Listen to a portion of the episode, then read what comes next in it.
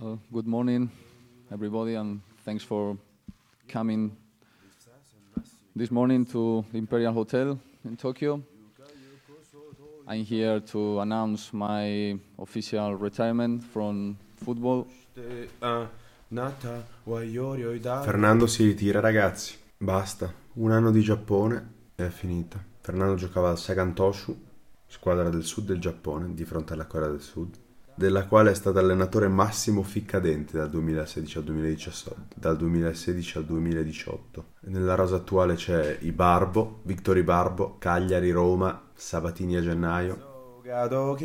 Fernando Torres è uno dei primi ricordi che ho legati al calcio. La maglia 2008-2009 del Liverpool è l'unica maglia che io abbia mai comprato, credo.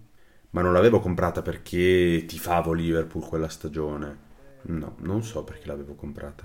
L'avevo comprata perché era bello, era forte alla play, era forte nella vita reale, io ero un adolescente. Immagino fossero dei motivi legati all'immedesimazione, al fatto che poi quando si parlava di calcio con gli amici mi piaceva essere accostato a Torres.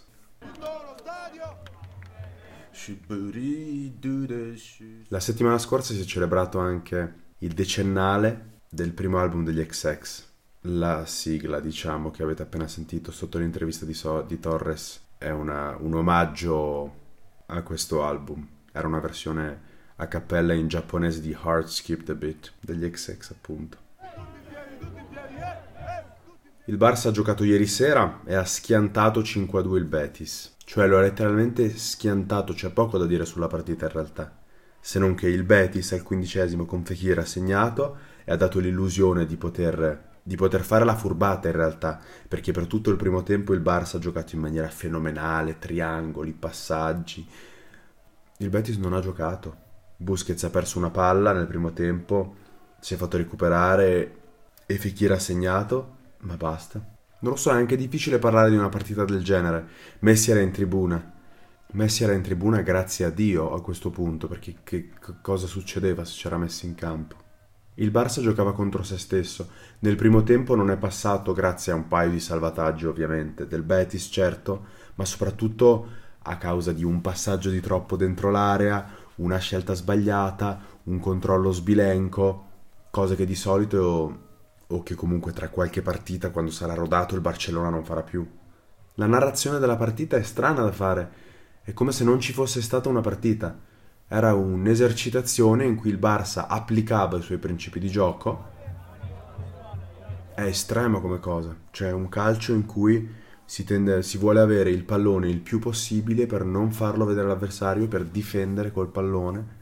È estremo quasi come una filosofia calcistica nella quale si dicesse bene, abbiamo appurato che tirando, allenando i nostri giocatori a tirare delle mine da centrocampo, si vincono tutte le partite e quindi noi non saliamo mai oltre la linea di metacampo, tiriamo delle mine da metacampo e basta. E tutta la partita facciamo quello. Cioè a livello di violenza psicologica sull'avversario è, è la stessa cosa. Dal primo minuto il Betis era in trincea.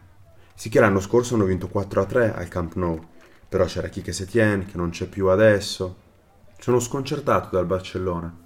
Mi sarebbe piaciuto parlarvi un po' di come è cambiato dall'anno scorso il Betis, è cambiato allenatore, lo Celso è andato al Tottenham, prestito con diritto di riscatto, c'è un difensore algerino, Aissam Andid, 91, franco algerino in realtà, cresciuto in Francia, sia calcisticamente che non, ma che poi ha scelto l'Algeria come nazionale, tra il resto ha vinto la Cannes quest'estate. Non ha giocato nelle prime partite perché ha fatto la Cannes, è al centro di voci di mercato, però non si spiega, cioè non, non ci sono ragioni non è che è l'ambientamento di Fekir che ha fatto che il Betis ha preso un 5-2, che poi in realtà è un 5-0, cioè il gol di Fekir nasce praticamente per sbaglio e il, il, secondo gol del Betis è il 5-2 ed è una bomba da fuori area su errore del Barça, ma non so come dirvi, non è...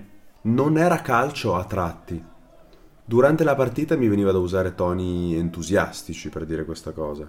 Però poi trovandomi di fronte al microfono, dovendovi raccontare, dovendovi dire delle cose, cercavo di mettere dell'emotività, del sentimento in una partita che in realtà è andata come doveva andare, o meglio, poteva non andare così se il Barça non fosse riuscito a se il Barça avesse sbagliato tanto, da qui anche la frustrazione di Griezmann che prima del primo gol era tesissimo, sbagliava dei controlli, sbagliava delle scelte, aspettava troppo per tirare.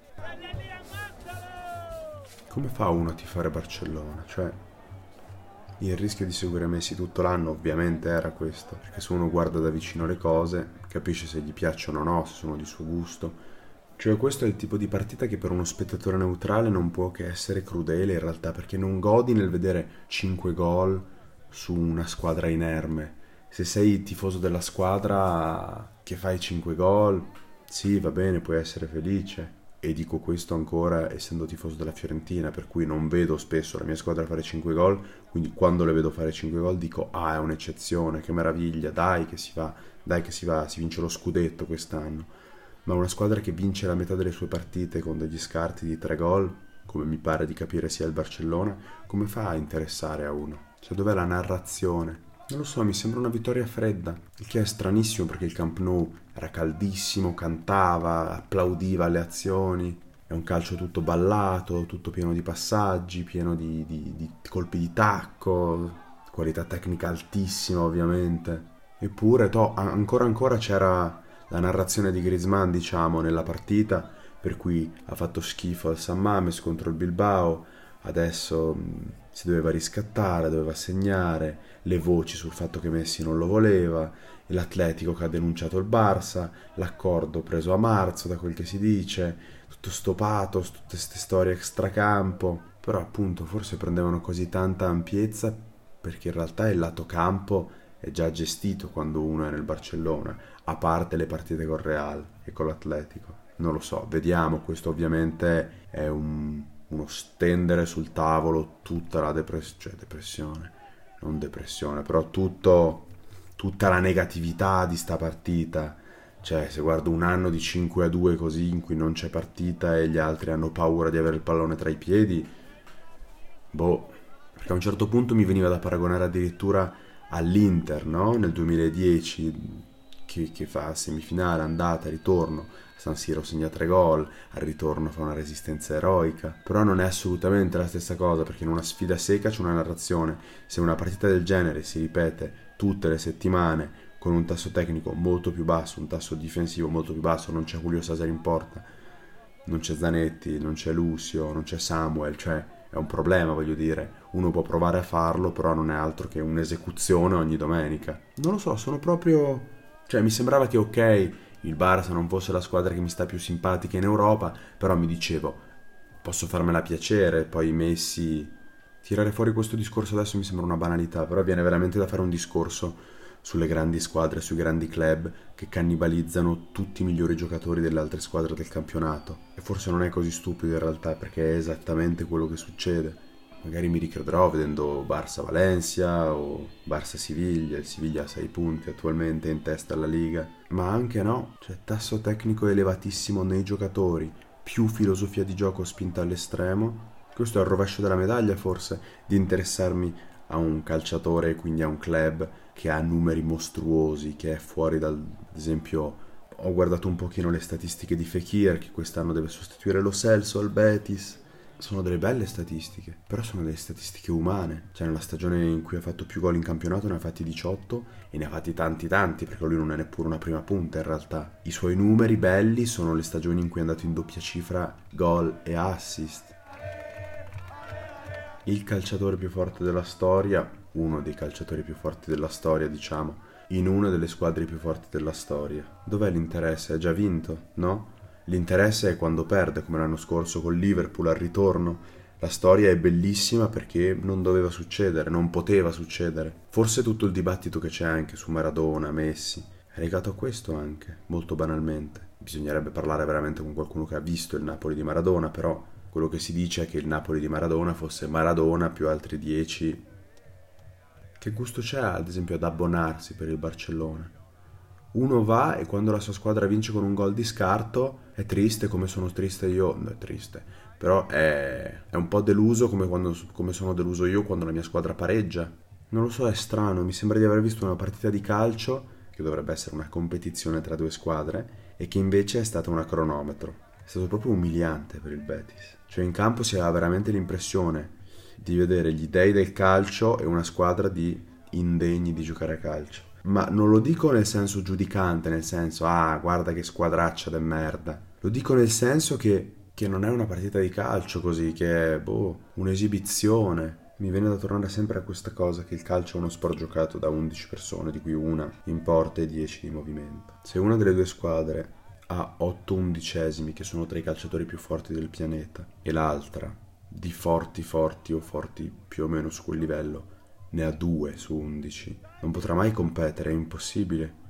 Mi sarebbe piaciuto fare un episodio di cronaca della partita, con qualche curiosità, qualche dato, qualche battuta sul fatto che Messi era in tribuna, però mi sembrava tutto falso. Mi ricordo la partita dell'Italia nel 2012 in finale dell'Europeo. Ho un ricordo un po' distante, non mi ricordo esattamente come era andata la partita. Mi ricordo che alla fine della partita il sentimento che provavo era esattamente questo, con l'aggravante che io tifavo l'Italia. In realtà, forse, lo scoprirò nelle prossime partite, è tutta colpa del Betis questa cosa. Colpa. Voglio dire, è tutta responsabilità del Betis, che ha deciso di estremizzare ancora di più questa cosa di lasciare la palla al Barça e se le è prese per questo. Avesse adottato un'altra strategia, forse non sarebbe successo e si merita questo risultato pesantissimo, più nel gioco che non nel risultato, perché va bene 5-2, ma mi viene da tornare sempre a quel discorso delle grandi squadre, della Liga dove da vent'anni vincono Real, Barça, ha vinto una volta l'Atletico per sbaglio e ancora perché l'Atletico adesso sta diventando una corazzata, cioè Joao Felix a 120 milioni, eh, la Juve che vince da 8 anni in Italia, in Premier che ci sono 6 squadre impossibili da superare, non fosse per il Leicester. Il Leicester ha ricordato come dovrebbe essere la normalità nel calcio e giuro che non c'è retorica in queste cose che sto dicendo, è veramente una constatazione triste. Prima facevo quel discorso sul fatto che il calcio si gioca in 10 più un portiere e che la squadra più forte si riesce a permettersi 10 undicesimi ai livelli dei migliori del mondo e l'altra solo due non c'è partita. È perché è un'altra cosa che rende il calcio uno sport con dei mismatch incredibili. Io vi saluterei.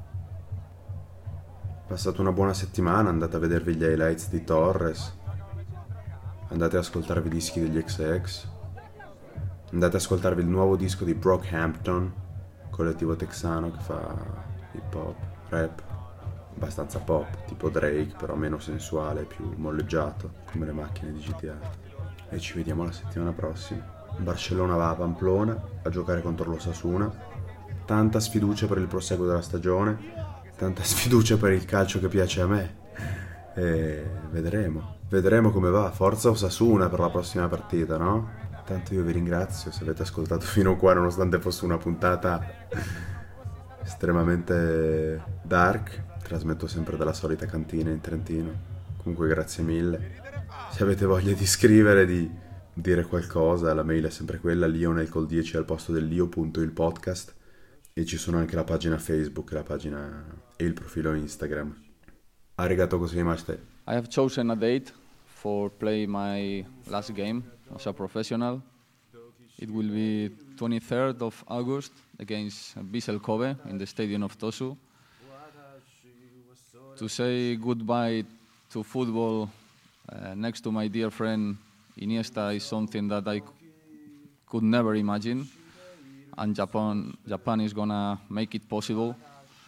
Also, there will be my friend David Villa, uh, who with I share probably the best moments in Spanish football history. So to say goodbye to football next to two very good friends that we share too many memories together is something great. So I try to find an iconic moment to, to, to play my final game, and I think that's a, a perfect timing.